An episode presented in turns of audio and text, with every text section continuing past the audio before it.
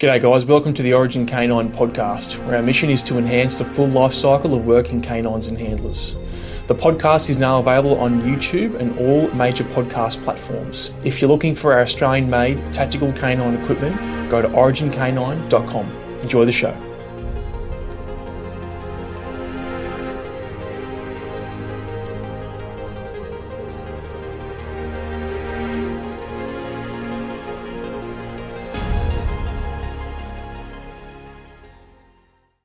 So, g'day, guys. Welcome to another episode of the Origin K9 podcast.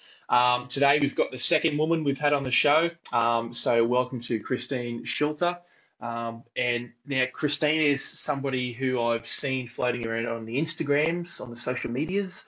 Um, and now, Christine, you've popped up on a bunch of my friends' accounts under the business name SummaFit um, like the Evan Noltes and um, uh, Gary Hicks and those sort of guys. So um, welcome to the Origin K9 podcast and thanks for giving us your time.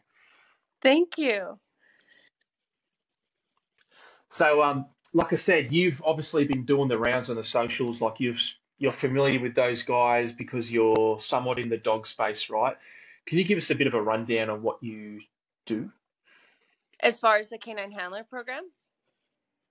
Well, eh, just in general. So give us a rundown about SummaFit, and then I want to get into like we'll dive back into like your childhood, growing up, all that sort of stuff. But I just want to give, I want you to do a better explanation of what you do than I will do. Okay, so we've had the Canine Handler Fitness program for I think this will be oh, uh, two years almost about, and uh, gosh, it's been so successful. It's been amazing, and uh, I've been able to meet some truly incredible people. But SummaFit started out just as regular online training. I uh, my business partner won the CrossFit Games in 2017, and I did bodybuilding and I studied neuroscience and and positive psychology. And I thought, well, if we put these two together, we're going to have something that I don't think is really out there. We'll have something that's for everyone. So we started doing that and came up with just regular training programs. And uh, it's been a goal of mine to help the military since I was 16. My cousin was a SARC in the military, and uh, I thought, it, I feel like we train them to go to war. We don't necessarily train them to come home. And in college, studying neuroscience and all those things, I thought, I thought, you know what? If I can combine the two, fitness and the mental aspect, maybe there's a way to uh, fill that hole. And um, I ended up adopting a retired canine from Project Canine Hero, Lex. And that kind of started the whole canine thing for me because I met these incredible people. And I thought, well, let's start there. Let's start with the canine handlers there. And yeah, the canine handler program was born. Awesome, awesome. Um, now, obviously, we're gonna we're gonna touch on your cousin um, at, at, some point in the podcast because that's the big motivator for you. Um, SARC, search and rescue canine. Is that what that is? He was a medic in the in the Navy. Oh, okay. So what what's SARC? What's that acronym mean? I think it's Special Amphibious Reconnaissance Corpsman, I believe. Oh, gotcha. Okay, because I just hear SAR and I think search and rescue. I thought it was like a like a canine thing. Yeah. Okay. No, Interesting. was. Yeah. So you're you're obviously very educated, right? Like you've you know was it? I'm going to get the the name wrong and feel embarrassed for it. Was it neuroscience or neuro? So I was neuroscience. All, neuroscience, right? I was all over the place. I just thought, gosh, the mind was incredible, and it was so complex and responsible for so much. If you think about it, I, and the way the body and the mind kind of play off each other or how they can be going against each other. And just to understand that for me was so interesting. I just, yeah, I loved my lectures. I loved my lectures in uni. And uh, yeah, I thought it was incredible. Awesome. I mean, even for someone like me at surface value, that sounds extremely interesting, right? But when you get deep into, say, the nomenclature of all the, the, the, the what do you call it, like the the academia of that type of stuff, is it overwhelming or or is it like how long does the course take? Well, so the ones my favorite ones was neuroscience, uh, pathophysiology, cognitive neuroscience, biopsych, and then I took on the side positive psychology. So I didn't love so much the psychology aspect as far as uh, when you took the biology out of it. I wanted it to be combined. And that was where I really excelled in school. But I actually only got my associates. I never got my bachelor's because I would have to go back and take chemistry 1010, and I didn't want to do that. So, uh, yeah, I just stopped and I took a bunch of random classes uh, as far as my uh, assistants, my yeah, my assistants would help me, and then I didn't. I didn't get my bachelor's. Okay, and what what do you mean by your assistants? Uh, to pay for it, you can get your school paid for. I had my. I can't remember how I got it paid for, actually, but yeah. Once that ran out, I stopped taking random classes. Okay, all right. Yeah, I never went to uni uh, or like college, so I'm not overly familiar with some of those terms, like the um, the associates versus the uh, bachelor's and degree and all that sort of stuff, postgraduates and all those sort of things. So, yeah. Associates is two, and then bachelor's is four, four years. Oh, okay, all right. Well, let's let's go back then. I want to go back to when you were a kid. So, can you just tell me a little bit about yourself growing up, family life, where you lived, and how that influenced you to where you are today and the stuff that you do? Sure. So my dad was in the air. He was in the Air Force Academy, and then was a uh, fighter pilot. And my mom was also in the Air Force, and uh, she's she's incredible. My so my dad did boxing, and my mom right now actually does Ironmans. She's just a go getter, and uh, I was a loser though growing up. I hated myself. Gosh, I would get along with adults so much better than kids my own age, and uh, I really I never had friends all the way up through high school, really. It wasn't until I graduated, even then, it was in my 20s when I really started uh, finding people that I could relate to. But uh, so yeah, I was always to myself and I did track, but I really didn't have any eye hand coordination. I was overweight and I didn't like the way that I looked. I was very uh, self conscious and that was kind of my dream for me and i think the the behind why i started bodybuilding was because i felt like i didn't have any control and i wanted control. I wanted to be to feel beautiful in my own skin and i never did and uh, to feel strong and to feel powerful and i think that's when i found bodybuilding. Actually my dad found my coach for me but that's what that gave me so that's when i fell in love with it to have that kind of control to be able to sculpt your body to be able to push yourself to those kind of extremes. Wow. So there, there's a bit of a dichotomy, it seems, in, in what you were saying. So, in, in one sense, you've got this incredible set of parents, right? Just dad's a fighter pilot, very intelligent, both yeah. very physically capable sort of people. What do you? How did you end up as an overweight kid? Like, how how do you? How does that happen? Yeah. So it wasn't until so I was in a private school for a while, and then I went to public school, and there was family fr- there were family friends that I went with, and I grew up on like organic food. My parents had me drink goat milk growing up, even Halloween. Then my mom would be like, "Nope, trade it in," and she would have candy from uh, Whole Foods that we could eat instead. And for me, I didn't know what a donut was until I was in, I think, junior high. Yeah, so I ate really healthy, and once I got junior high and I was around these other things, I didn't know control and I didn't know, uh, I guess, how it would affect my body. And we would go out to shake shops and I just started gaining weight and I wasn't very active.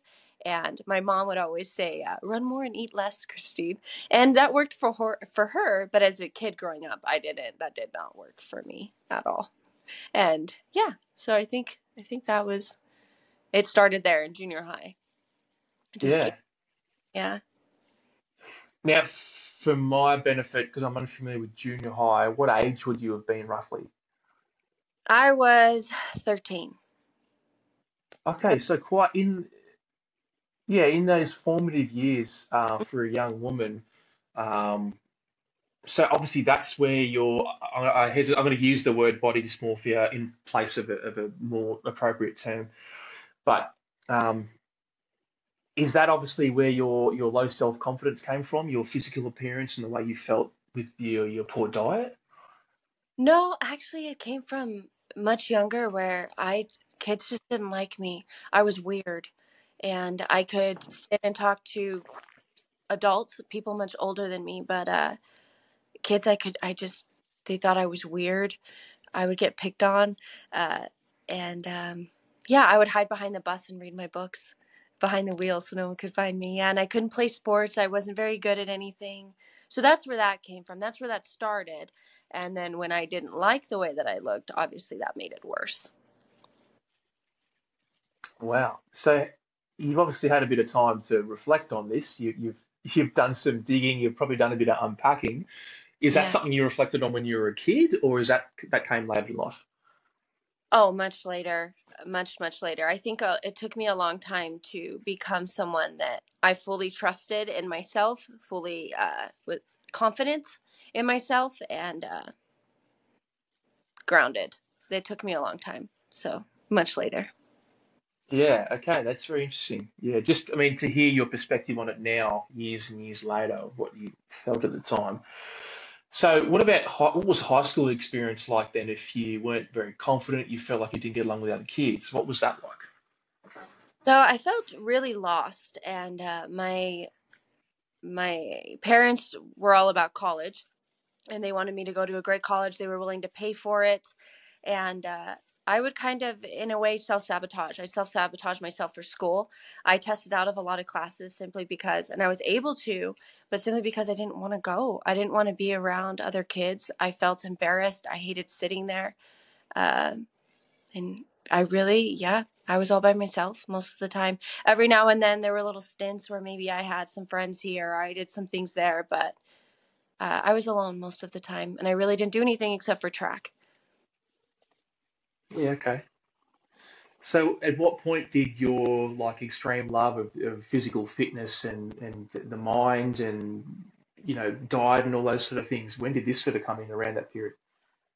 So after uh, high school, after I graduated, I had two years that were really difficult, where I was really searching, trying to find myself, and I was raised really where. Uh, sort of it was really safe growing up. I didn't have a lot of opportunity to make mistakes really because i didn't have any friends and i didn't do anything.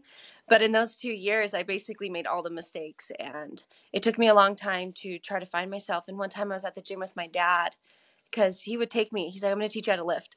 And i saw this this girl and she walked in the gym and it was such a weird feeling where it was everything i had always wanted to feel but maybe couldn't put words to she was so beautiful, so proportionate, and she looked so strong and so confident. And I told my dad, I'm like, Dad, I want to look like that. And uh, I guess after we left, I didn't know this, but he went up to that lady's coach and got his information. And my dad said, Christine, you know, I'll pay for this if you wanna if you want to go and start. And I did. And for the first time, I learned that I didn't I was never okay in the mind. I was never confident. I couldn't fix myself mentally. I couldn't uh, be the way that I wanted to be. I couldn't push myself. I couldn't stop being scared. But through this uh, journey, I guess, in bodybuilding, the way that it started, I was able to heal myself in a way from the outside in and learn structure and learn to be powerful and confident and what that feels like. So that's where it all started. And uh, mhm, yeah. And then I Yeah. started classes in uni, uh, neuroscience classes and all that. Wow. So it sounds like post high school, you've really like, uh, what's the word I'm after? You've had a bit of a like a self-realization moment, and you've just gone, oh, I do have the power. I can do school. I can physically change myself and the way that I feel.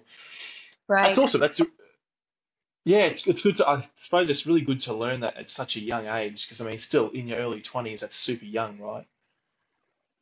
Yeah, yeah. Didn't feel out of control anymore. That's the thing is I realized that there are some things I can control. I can control my body. I can control. I can create something beautiful. Uh, it just takes a lot of hard work and discipline and structure, and that has transferred over to everything. So did you start straight away with that coach? Did I start? I'm sorry. Did I start Did you start like training bodybuilding straight away with that coach that your dad spoke to? I started just I just wanted to get in shape. And a few months in he goes Christine you have the body for figure. And he said if you wanted to compete in figure I think you could do very very well. And I was so stoked. I said yes absolutely. And uh, I loved it. I fell in love with it. I thought it was such an amazing sport. And um, yeah so it wasn't it wasn't immediate but he did tell me a few months in that if it was something I wanted to do I could definitely do it. So I jumped at the opportunity. Yeah. Now, given that you had a, a, a reasonably strong history, uh, family history in the military, did the military ever pop up as an option for you? my parents pushed uh, they wanted me to be what was it? Linguistics? I something linguistics in the Air Force I believe. And I took the ASVAB which is the first test and then I didn't think I'd do well but I ended up doing well enough to take the next test and I sabotaged that test and made sure that I failed because I did not I was afraid afraid of the future. Want to go to school. I didn't know I didn't feel like I could handle it. I was just afraid. So I would do everything I could to try to stay safe if you will. Yeah, so there's a lot of self-preservation in, in a lot of things that you did. yeah. Yeah, interesting. All right. So what about the, the PT stuff? Did the PT stuff come about because of the bodybuilding, or was it? I mean, I guess it's a natural progression, right? Well, it really became it became something when I I was a regular trainer just in regular gyms, but it became something that I wanted to create a business from when I really got into the mind aspect of it in my classes. And I read a book about uh, by Dr. Joe Dispenza, Breaking the Habit of Being Yourself, and he talked about how the mind follows the body and the body follows the mind. And if the mind won't come, bring the body and the mind will follow. And a lot of times we will go through things or we'll learn things, and the body actually can become the mind, where we'll say, okay, I have this goal or I'm going to eat this way, and then we don't. It's because our body's now in charge. Our mind isn't strong enough to be in charge anymore. And I thought, I can I can combine these two things and make something that maybe isn't out there right now out there in programs that can really change people more than just physical because everyone I I thought everyone's always starting over. For 8 weeks they're fit or they do some crash course and they're okay, but what if uh what if I could combine the two? Yeah, awesome. And obviously, your study at university has like empowered you to, in order to combine the the, the two aspects, right? The physical and the mental. Right, absolutely. It started it for me. And understanding the body on a deeper level, understanding how things work, how systems work beyond just macros or uh, cardio or lifting. Yeah. So was there was the military still uh, uh, like an ever-present option for you, or you just going, nah, just not going to do it? No, when my cousin died and I, I was in high school, I was close to graduating. I remember I, I always wanted to do something. And as time went on, it became something to where I wasn't going to serve, but I wanted to serve those who did. And eventually it became something where I'm going to do it through mindset and fitness. And I'm going to give them somewhere to find their power again. Maybe if they lost it, or to make them better at what they do and to feel strong and capable. And uh, yeah, so that's where that that's where that came in later on. Yeah. So I did, I didn't realize that you were so young when your cousin had passed away. Can you, do you mind just running us through what happened to him and like around about what time was this? What what year? Gosh, I think 20, I graduated in 2010. So I think 2009, around there, I believe. 2008, 2009. I'd have to check. But uh, yeah, my cousin was awesome. I actually only met him once, and he made such an impact on me. His his name was Joe, Joseph, Joe, and just gosh, such an incredible guy. And I met him right before he joined, at, or he left. And when he came back, he I don't know everything, but I know that he struggled a lot, and unfortunately, he ended up committing suicide. And uh, to me, he left such an impact on me when I met him, and he seemed to me so strong and so capable. And I remember one of his best friends told me Joe made a lot of sacrifices for a lot of people and he took on all the dark so that other people wouldn't have to. And it was just so impactful that someone so strong could suffer so much. And that's something that I really I wanted I wanted to f- I couldn't save my cousin, but maybe I can save someone else's or at least give them the power or the tools or even the community to possibly change that for someone else. So, Yeah. Wow. I also didn't realize you'd only you'd only met him once, and he's just had this massive impact on you. he was incredible. It's it's it's almost he was one of those people where you could feel him. Um, you could feel just this immense strength and this kindness and this depth that yeah, never left me from the moment I met him. Wow. And how old was he when you met him? I think uh gosh, he must have been really early 20s. I think. Pretty sure. He was he, young. how old was he when he when he passed away? How old was he? You know, I don't know. I believe 30s in his late in his maybe early 30s, but yeah, Yeah. Wow. far too young. Yeah. I mean, any any age for for suicide, right, is far too young. Like, um, I heard a really interesting statistic the other day, and I'll probably butcher it, but the the leading cause of death for men under the age of 44 is suicide. Oh my god. Yeah, I, I, mean, I, I couldn't tell you if that's an accurate statistic or if, I've done it any justice, but I mean, if that is true, that's like a pretty astounding statistic. It's out of control. Heartbreak. even bigger, oh, bigger kill than, than cancer and, and, you know, I don't know, any other of those big diseases out there. That's incredible. Yeah. Mm, yeah. So, so once he passed away, then, can you tell me how that started to affect the way that you did things when it came to your PT business or or what eventually turned into SummaFit? It was uh it, it was something that was kind of in the back of my mind. For many years I was still trying to figure myself out. I wasn't really in a place to help anyone. I needed to help myself and to be someone that that I was confident in. But when Summa when we started Summa Fit, the goal was always to somehow help the military. I didn't know how. I was going around teaching uh, glute classes at random gyms, and we were doing one on one online. And uh, it was when, actually, by happenstance, I found a Jocko podcast with Mike Ritland. And Mike Ritland was talking about Team Dog and the relationship that you have with your dog. And I had just adopted a rescue. So I signed up for Team Dog. And from Team Dog, I found out about Warrior Dog Foundation. And from Warrior Dog, I don't remember how, but I found out about Project Canine Hero, which is another foundation like that. And I created a relationship with the founder, Jason. And down the road, I ended up adopting what would be my first retired working dog, which was Lex. He was a Dutch. And uh, because of Jake and, or not Jake, sorry, Jason, and I got to meet Lex's handler, Bob, who was again a fiercely kind human being, just incredible. And people that helped me in handling this dog that I was not prepared to handle. I realized, gosh, these people in this in this world are the best of the best. And I didn't realize how much they sacrifice and yet how kind they are all the time.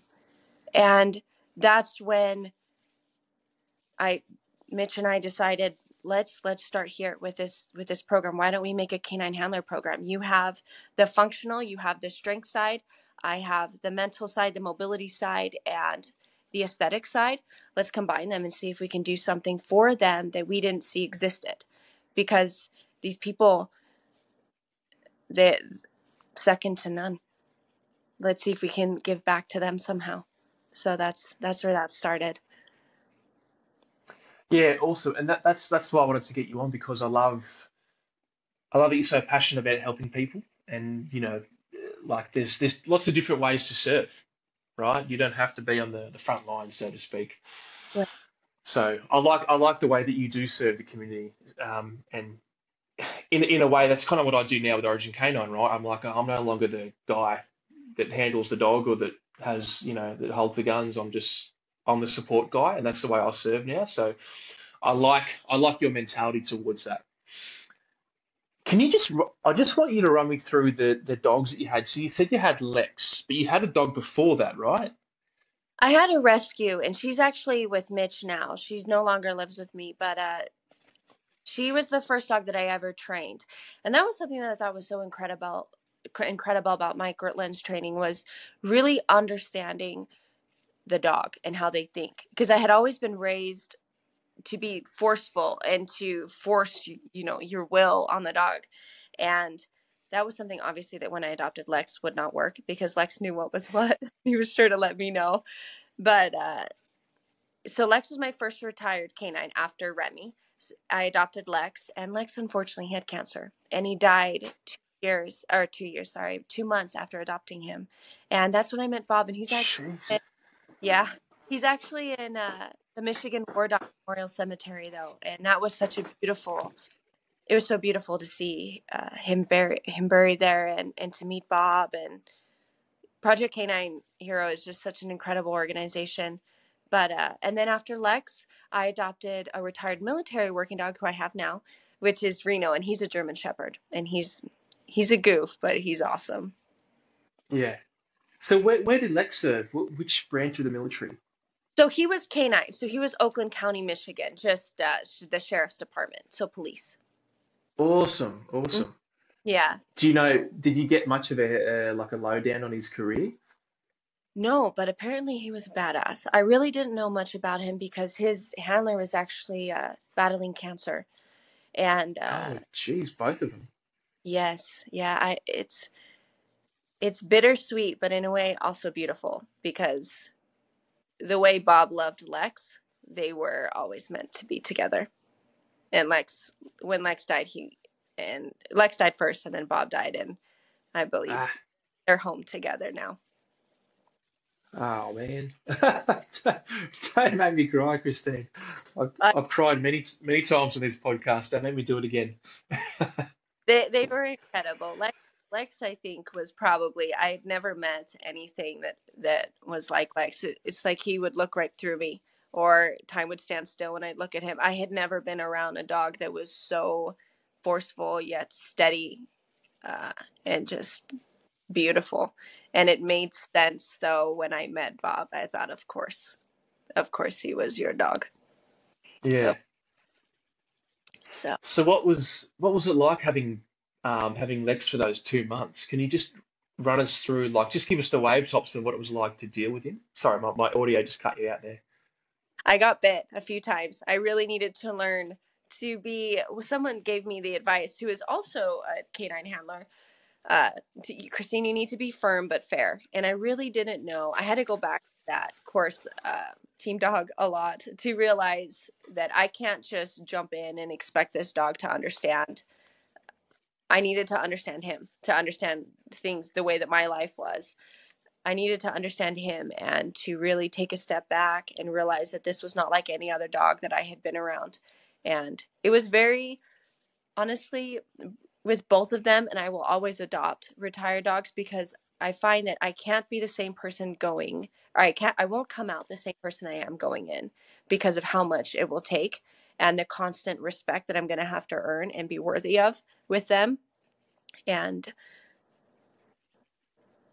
yeah, yeah, the, the, it's incredible. It was a lot of learning, a lot of patience, and a lot of growing, honestly, and just understanding the way that they think. Yeah, and I'm not familiar. Like, I obviously know what the like the Team Dog um, online program is. Can you run us through what that's like? What Mike stuff is like? Is a lot of food based stuff with clickers and whatnot. The clicker thing is huge, but more so than even the clicker because it's a huge mark and you reward the behavior but that was the biggest thing for me is just waiting i didn't have patience i wanted to just this dog to understand what i wanted and uh, more so because lex was already completely trained and so was reno just understanding the way they think was the biggest game changer for me looking for the mm-hmm. behavior when they give you that behavior, you mark and you reward. And it's like that every time, a thousand times. And the structure and the consistency. It honestly, that program changed my life. I mean, there were things in there that Mike would say. Well, one of them was about trust, how it's like a piece of paper. If it's crumpled, no matter how hard you try to straighten it out again, it'll never be the same. And that was something I thought, you know, I'm never going to ruin that with these dogs. I'm never going to to try to move too fast or too far. I'm never going to uh, because I don't understand something or know something, put it on the dog. I really want to be the best that I can be for them. So, yeah, it was an incredible program. It was it's easy to follow. It's uh, a bunch of videos you do, and you take a, a short quiz at the end to make sure that you understand it, and then you move on to the next one. Yeah, cool. Awesome. Yeah, I've, I've got a few mates of mine who've, like mostly in the States, who've, who've done it and they, they, they love it. Yeah. Um, and obviously I met, I met Mike, but we didn't really talk about training methodology, methodology, but so, um, no, it's good. That's awesome that it like set you up for what you needed to learn later. Mm-hmm. Absolutely. I loved it. And so what about your second dog then, the one you've got now? What's that relationship been like? And he's still using the team dog stuff? I do. Right now, he's I really I just keep structure in day to day. There really isn't any. I, I'll do hand feeding here and there. Uh, still eye contact. It's just the relationship based thing that I look for with Reno. He's he's incredible. Actually, I don't think he'd be alive right now if Jason hadn't saved him. Uh, he was so bad. He was supposed to be deployed, but couldn't because his skin was so bad. They were actually giving him bleach baths. That's how bad it was, and he was on like fifty minutes. And uh, he has an autoimmune disease because of one of the medications, I believe. So he was he was in a bad way when I got him, and oh my gosh, he stunk. And I was so afraid I was going to get mauled because he did not look like he had any control. I was so scared of him. And again, thank God, the people that I reached out to, canine handlers, canine trainers, using uh, Mike's program, just incredible people, always willing to help me. But I did spend a lot of nights sitting by his kennel crying that I made this horrible mistake. But he's uh... an, completely different so yeah, worth it, worth it. And how long have you had him for? I've had him for just over a year now. It's been a year. Awesome. Yeah. Because when I see you on social media, the first the first time I was sort of alerted to your page, the business page of Summa Fit, was um, obviously I follow like Gary Hicks from Worthless Handler and um, Evan Nolte from Den Mother. They're always tagging now. They're like skipping and stuff. And I, I, didn't. I thought it wasn't like a person. I thought it was like. Um, I, I honestly thought it was like a piss take thing at the start. I was like, oh, maybe this is some person that they're always tagging because they're always like paying my dues and eating my vegetables or whatever. Um, and then I looked up and I think, like every time someone follows me, I send them a voice message and say, hey, thanks for the follow. So um, but yeah, it was nice to put a, a, face to the business. I was like, oh, it's not a piss take; it's a real thing. yeah, yeah, yeah. They're amazing. Evan are are incredible. They're incredible humans. So how did you link up with those guys then? So when I started after the program started, we got so many signups. I thought maybe 10 people would sign up. We ended up, gosh, we've worked with hundreds, hundreds across the nation, deployed so across the world, it just hundreds and hundreds, and it just keeps growing. But uh, Gary Amber, who is one of our gals, now she does one on one with Mitch. But uh, Gary saw her post, I think, and he messaged me and said, you know, this is something I think I want to I want to get on. And I said, absolutely, sign up. And he did, and he went through the entire phase one, and from there, I think Den Mother, so Evan, uh, wanted to do it as well. And yeah, so just Instagram, word of mouth. Yeah, Instagram's been a big thing for me too, right? Like I said, I reach out to a lot of people, and it's it's so easy to form good relationships. Like uh, like with Evan, for example, I reached out to him on Instagram, and you, and even Gary. I've never met Gary, but we're going to meet up in September, so oh, it can be it's all for good, right? Yes, yes, absolutely. It's it's incredible how you can make relationships that there's no way you'd make otherwise. Yeah. So just to, I'm just going to backtrack a little bit. So with the SummaFit stuff, obviously you've got the military police sort of aspect in eh, in the sense that that's who you're targeting. When did it? When did it, or even is it more targeted towards the canine handlers? At Lex, after Lex and uh, meeting Bob and Jason, even, and uh, the people that were willing to help me with him, that's where for me, I I just thought I have it combines something that I'm so passionate about where I love these dogs and I love these people that are giving so much every day. Let's combine the two and give back to them in the best way that we can. So that's so. Can you run us? Yeah, could you just run us through like obviously you've got the there's the physical component. Can you run us through some of the the mental, uh, psychological sort of stuff that you do on the program as well, without giving away your secrets? so really there, there's a few components to it i think community is a big aspect which you see when they tag when they tag everyone on instagram but uh, also i'll go through every single workout they do and make sure that they're because they can add videos make sure their videos i'll check up on them keep their keep their butts on the program and but then every week we add in a mindset prompt and sometimes it's something very basic where it's, it's just maybe one of my favorite quotes or uh, a story like the Chinese farmer story about maybe. Other times it's something that I really want them to think about. Like, okay, if you had everything you wanted, or if you were the person you want to be, what would that look like? How would that feel? Can you see that? And maybe it's not real right now, but can you be that person now?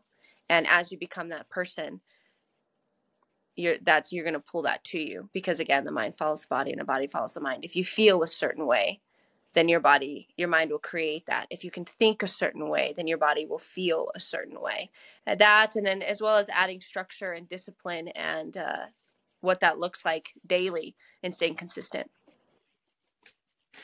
yeah I, I like it i like it i was um, i sort of toyed with the idea in my head of like a handler fitness program not long ago but I'm, I'm not the guy to to deliver that probably because um, I'm not like a, a, bodybuilder or anything. I'm just a, like a regular dude. But um, are you still into the bodybuilding stuff? I stopped. I stopped. It's been a few years. I'd like to go back. The girls now in figure are too big, which was what I competed in. I'd have to do bikini. It's it's in the back of my mind. it is just something that uh, it's a. It can be a very selfish sport and it takes so much time and so much energy and i don't want to do it unless i believe i have a good chance of winning or to qualify again so not right now but maybe in the future yeah and is so you, you were saying it's quite a selfish thing and there's there's a lot of uh, a lot of a lot of work involved is there one of the reasons you don't want to commit to it because of what you're doing now you don't want to be drawn away from that right it takes a lot of time uh, the programs that we that we run right now and where we want to go with it. So eventually, so right now we don't actually we don't charge for the canine handler program. It's completely free. And yeah, and we we've had a lot of people sign up. So I want to eventually move that a nonprofit. up now. well, no, absolutely. Anyone, as long as you're a real canine handler, you can't just handle your own dogs. But uh, if uh, I want to eventually get to it and that's going to take a lot of work but for now hopefully find more sponsorships for the program and eventually i want it to grow and i want to be able to offer more things so that's that's that's where my time is right spent a lot of right now that and then clients yeah. programs we have some just phenomenal people so tell me a bit about how you're embedded in the canine world because you know, you've obviously attended a few, I think a few, I've seen at least one conference that you've been at. Um, and I, from memory, you were talking about ATK in September. Um, tell us about like your involvement, your day-to-day involvement with the canine community. How do you stay connected? So Gary actually uh, invited me to this one that was last week, and that was awesome because uh, most of my people I had not seen in person, and I got to meet Canine Coda's crew, Michelle, just phenomenal. Oh my goodness. I've always told her that if I wish I knew women like her growing up. She's just a just amazing human being. And so I got to meet a lot of my canine people in person, Gary and Evan in person. Uh, and it was neat just to see the things that uh, their classes, what the dynamic is between people there. So that was awesome. But as far as the day to day, really, it's just all online. I go through their workouts, I redo their stories, and uh, I'm here if they need me. And honestly, I, I do. I love my people. I would do anything for them. They're just the best. So I just try to keep up with that. And I have a lot of workouts to go through every day. And uh, yeah, Oh, and yeah, no I bet. program adjustments. Sorry? I said, oh, I, I bet there's a lot of people to deal with and, and a lot of um, a lot of programs to keep up to date with and reposting stories, watching videos, giving some advice. It'd be full Yeah. on, right? I mean, it's a full time job. You, but worth it. Very worth it. I love it. So, and then just learning, continuing to learn, continuing to bring um, better things always. Yeah. And is that the focus in the future? You, do you want to be more like physically involved with people? So you want to start going to these seminars, presenting, building the building the brand like into a bit of an enterprise sort of thing? What's what's the future of SummaFit? You know, the pipe dream would be to have a gym, but as far as that goes, yes, understanding the people that I work with more and better, and meeting more of my the people that I work with, and just growing it, growing it in any way that I can, so that it better serves these people, so that it's a better program, better targeted, it has what they need, and uh, just to to grow it and to make sure that it can stand on its own, that it's not. And I never want it to go away. I just wanted to get better, if that makes sense. Oh, big time. Yeah, definitely. So do you know, do you think you'll start setting up like stalls and stands in the future and, and start selling the brand a bit more to, to some of the departments when it comes to welfare and whatnot? You know, I don't know on that. I'm working on a few things to see as far as sponsorships goes, and then obviously moving to the 501c3 hopefully. And it would be neat to do more in person things where I can put people through a workout or talk to people even just in person about mindset, nutrition, or okay, here's what your day looks like. What can we do to make that just a little better? Or where are you at? So it would be cool to go to more uh, seminars, if you, or conferences, if you will, like I did this last week. But I don't know if that's selfish just because it was fun or because it would actually. I need to think about that. But anyway, yeah. Well, look, from my perspective, you know, when I hear you talk about the, the business and your backstory and how passionate you are, plus your your insane education and your personal history in the in the industry, I think it would 100% be worth doing on a regular basis. Go setting up a stall, whether you want to do like merch or whatever, but like running departments through workouts. I think there's so much potential for for a business like that, and I think it's so needed in that community because you know sometimes these departments don't do the best job taking care of their people so it's it's on the individuals hmm Absolutely. I agree with you. Absolutely. Yeah. It's again, it's incredible to me. It's something I think I had taken for granted for so long is how much these people give. And I just I I never realized. I didn't. And it is also neat to see how much they love their dogs and how how passionate some people are that are in this world for it's all for the dogs for doing what's best for the dogs. And uh, that's really inspiring to see and it's incredible. Like i said just the, the caliber of people just floor me all the time. It's it's just so inspiring. Have you ever considered joining a department going to be a canine handler? Are you happy doing what you're doing? No no. Like i said i won't serve but i will serve those that did in the best way that i can. I think that's my place. Uh yeah. And i'll keep reti- i'll keep adopting retired dogs but no i no i don't think that's my place. Okay. I'm the same. I've sort of toyed with the idea every now and then. I'm like oh maybe i could and i'm like nah. I'm just got to stop chasing butterflies and just be good at what i do now. Yeah. This feels right. This feels like it's something that i'm good at and yeah, it just fits. Feels good. Feels right. Yeah. So can I? I just want to ask you a couple of like uh, questions about like, uh, for lack of a better term, like advice for canine handlers or anyone in that sort of in that sort of community, that that law enforcement military community, particularly canine. Are there certain types of injuries that you see more in canine handlers than in other industries? I think, well, I'll f- start first with uh, law enforcement. I think because of the the vest, the kit that they wear, there's a lot of back and shoulder problems. But then when it comes to the canine aspect, I think I see a lot of rolled ankles, a lot of rolled ankles. So that would be, I think, the main one that I find the most. And uh, and and I, not so much an injury, but being able to keep up with their dogs because their dogs are absolute units, and sometimes their fitness doesn't match what it needs to be in order to be the best partner that they want to be for their dog, if that makes sense.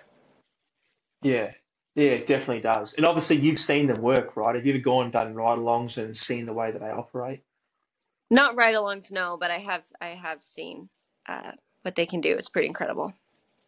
Yeah, and that that'd be an important aspect of your business, right? Is understanding physically what they go through and what how they move their bodies and stuff. Mm-hmm. Absolutely. Yep. And it's neat too when I get feedback. Sometimes I'll get feedback. Oh, we went on. Forgive me, I don't know the right words for this all the time, but we went on a track after a suspect or something. I was able to keep up with my dog the entire time. And when I get something like that, or I weighed this and now I weigh that, or even something like my wife gave me the eyes last night, it, just, it makes it all worth it. It's it makes me so stupid happy. I can't even explain. And I think, yeah, the, all right, you know, this is because I don't always know if I'm doing enough or if this program is good enough or if if there's holes that need to be filled. But when I get messages like that, gosh, it just makes me so happy. It's so rewarding. Yeah, that's so good to hear. And what about the dogs? Do you do any fitness or like preventative work with the dogs, or is that not quite your field? So that's not my wheelhouse. Like I said, I really uh, everything I know now about the dogs I've learned recently in the last few years. But we do have what what is neat about this program is we do have every single week a uh, canine WOD in honor of one of the canines that uh, at least at first for for the people who went to the program in the beginning. So there's a Bolo WOD with Gary, and there's a Canine Knox, mm. Canine Coda's crew, and there's a few others in there. Uh, so that's neat for it to, to, make it feel like this is their program. But as far as the dogs go, there's some partner workouts, but as far as training the actual dogs, no.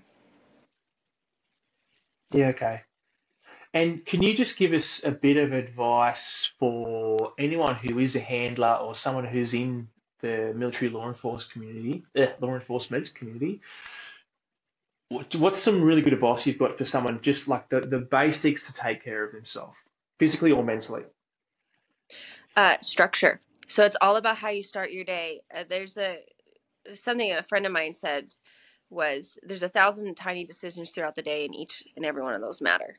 So make those small decisions and make them right. So start your day off, even if you're on night shift or something different, whatever your morning is, get up and get out in the sun drink water upon waking. And just starting your day off right in that way is such a positive feedback loop to yourself, how you feel about yourself, and it can start uh, progression for so many other positive things to follow in that day. And then if you can stay consistent with those few things, then other things will follow because it's consistency every time and doing the small things. So sunlight in the morning because that'll help you. That'll help you with your energy, with your sleep, hydration, because that's going to get your body started off right. And eat your fruits and your vegetables. I always push.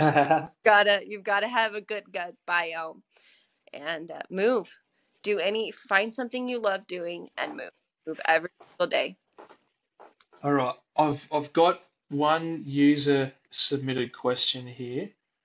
I'm just going to get it up now. Give me two seconds. Where is he? Where is he? Oh God, I've lost it. wait, wait, wait. Oh, there it is. So this is a question from Evan Nulty. he says, "How much string cheese should a bloke include in their diet for the most gains?" I can't. I gave so I told him no dairy, and I don't know what he did, but something he said just it irked me. So I called what I called one of his workouts the string cheese workout. He did the entire workout on the Jacob's ladder, even eating string cheese. I wanted to strangle him with it. But anyway, you need to be careful with dairy. Dairy can contribute to inflammation. It's not, I'm not saying don't have it, just be aware of it. And your gut actually can't digest it on its own. A bacteria has to grow in your gut to digest it for you. So just being realistic and not going ham on dairy all the time. And uh, again, eat your fruits and your vegetables, prioritize those, get your sun in, nasal breathe, and that's and move every single day. And mobility. Mobility, I think, is a, something that's easily looked past. Everyone wants to do squat, dead, bench, or upper body even only. And then you have these, you're in pain all the time. But if you do mobility and you focus on small things like posture, it can really make a difference in your day to day and your longevity in your career and how you feel in your life. Because that's the aim, right? The aim is longevity. The aim is stay, yeah, physically and mentally fit, healthy, capable, so you can do your job for longer, more efficiently, and you can be happy and satisfied in your life, right? That's the ultimate. Yeah, and I don't want them to leave feeling trashed. You know, they give so much. The last thing I want to do is okay, now your your body's broken. I don't want I don't want that. I want them to feel good. I want them to feel strong. And if we can to undo some of the damage that maybe already has been done. Yeah. And what about when it comes to the mental aspect of, you know, dealing with police officers and military people? What are the sort of things that you see pop up when it comes to like mental injuries, whether it's uh, emotional or, or psychological?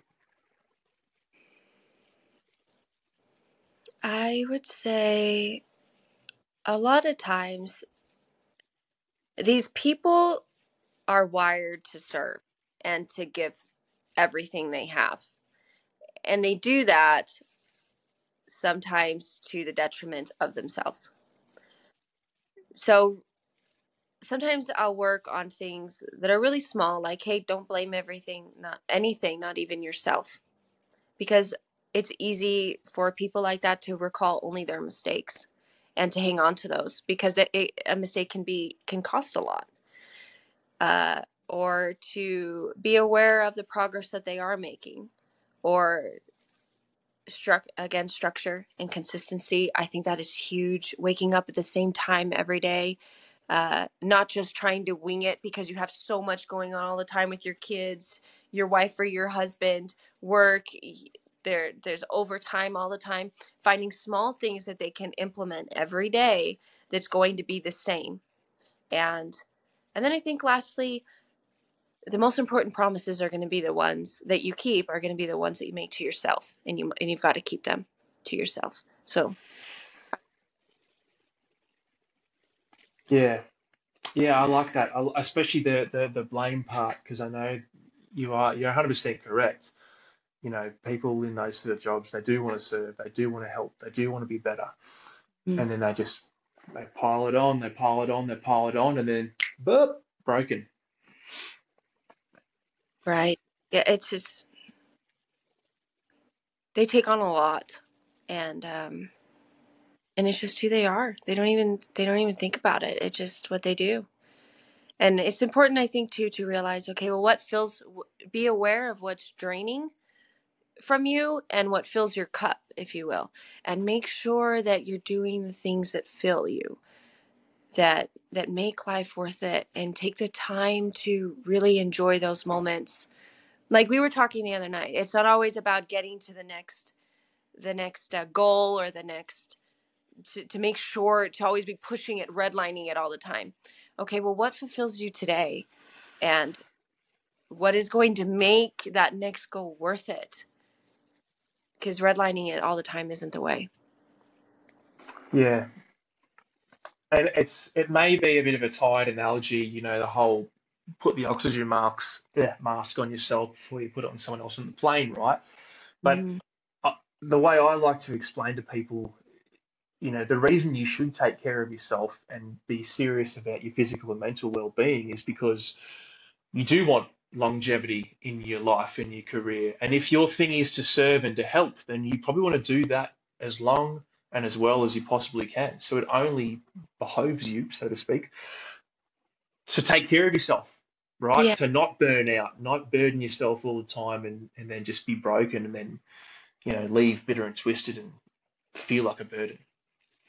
right and uh, a lot of them have kids too is I, i'll always say that you know gosh uh, your kids need you i want you to be able to keep up with your kids and to feel good and there's uh, that that's a big why i think for for a lot of these people too because on the questionnaire i have a question in there why do you want to do this? so that i can understand them because i save all their responses and uh, that is that is when i see that and trying to be the best partner they can be for their dog so it's it's neat to see that but that's something that uh, is also a reason for longevity in the program. Yeah, yeah, I agree. So, pur- like purpose, man, if you don't have a, a worthy purpose or a purpose you actually believe in, mm nothing else matters. The rest of it will fall away eventually, you know?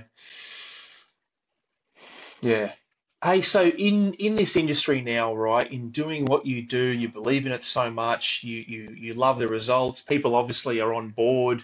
Um, people like me think you're very interesting and, and, and appreciate what you do for the community. Do you still, every now and then, do you have those feelings of self-doubt? Do you sometimes feel that lack lack of self-confidence, or are you pretty self-assured and, and happy in what you do? I'm very confident and very self assured in what I do. I think mostly because what it comes down to is keeping promises to myself and trying to be the best that I can be, constantly pushing myself. And but I do question myself a lot. Uh, I will question, okay, is this right? Am I doing this right? Is this enough? And uh, am I doing right by my clients? Right by the things that I say?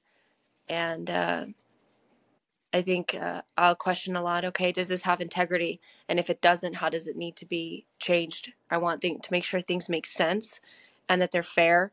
And yeah, so I'll question myself a lot on that. I don't necessarily think that that's a lack of confidence. I just want to make sure it's right. So Yeah, good. So it's more self-reflective as opposed to like self uh, flagellation, you know? right, right. Every now and then I'll wonder. Uh, again, is this good enough? Do I know what I'm doing? do I need to figure out more or find out more and uh, learn more? So that's always something I, I try to do too, which I love the Huberman podcast for. But uh, yeah, Uh, old uh, Saint Huberman. yeah, incredible. I love how he is able to bring so much information in a very understandable and easily digestible way that you can apply to your own life. Yeah, I, I think that's a really, really important part about being educated is you have to be a good educator, right? Right. You've got to simplify things, break them down to their essence, and be able to deliver it to people in, in consumable, palatable packages. That's why there's certain dog trainers that I that I really like because they resonate, like Pat Stewart, for example. Um, it sounds like Mike uh, Mike uh, Ritland's been that guy for you.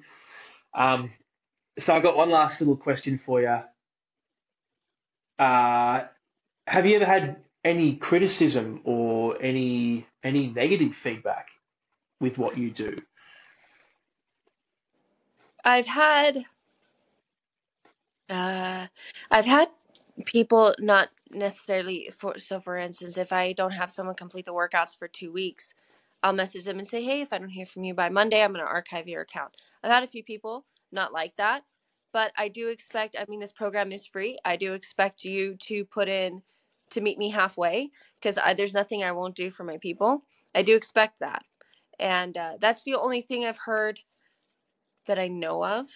Uh, that that that uh, matters, if you will. So that's the only thing Yeah, I've ever thought about okay well is this something that i need to change? But then i thought no i need i need i need them to be consistent and i need them to meet me halfway. Otherwise there there really won't be any results anyway from the program. Yeah. I, I didn't ask that question so we can you know hear something negative or, or bad i just that i was just curious about that because i don't i definitely don't want to finish on a, on a negative because um, I think what you do is pretty incredible. I think you're getting a really good response from the community. Uh, hey, some random guy in Australia thinks you're interesting and you're now on the podcast, so your, your reach is far and wide, right? Um, so, if somebody wants to, to reach you, if they want to hear about what you do, if they want to jump on the program, like where are they going to go? So on Instagram at summa.fit, or uh, online, you can just sign up for the program for the Canine Handler Fitness program at sumafitlc.com and you just click Canine Handler Fitness and you can sign up. And then we have a bunch of other programs too. I mean, we have the Lex program in honor of Lex. For a lot of our SWAT guys have been on that. We do a lot of one-on-ones for like we have FBI, Secret Service for all the people that are traveling all the time that need specific workouts, and uh, and then I have my my uh, my incredible moms and the support system for these people that we also have programs for. So yeah, sumafitlc.com. We'll take care of you. awesome, Christine. Um, hey, look, I'll, I'll, let you go. I'll wrap it up there. Don't hang up. I'll just press the stop record, so we'll, we'll, to the potty. Um, but thank you so much for sharing your time um, coming on and telling us about you and what you do and the impact you have on the community. Um, yeah, it's greatly appreciated, not just for coming on the podcast, but for everything you do. So, yeah, thank you very much. Thank you. Thank you so much. This was fun. I really appreciate it. All good. And hopefully see you at AT Canine if you're going to be there with Evan or Gary or something like that. That'd be awesome. I'll put Easy. you through. All right. Through the, the leg workout? Yeah, I know, you saddest. All right, let's do that. It'll be fun. Easy. All right, I'll do the hang up thing now, but don't go anywhere. Okay. Catch up. Thanks for listening to that episode of the Origin K9 podcast. If you like what you heard and you want to hear more, subscribe to the YouTube channel, give us a rating on your podcast platform, or go to origink9.com for our tactical canine equipment, which includes collars, leads, harnesses, and merchandise. Thanks for listening, guys.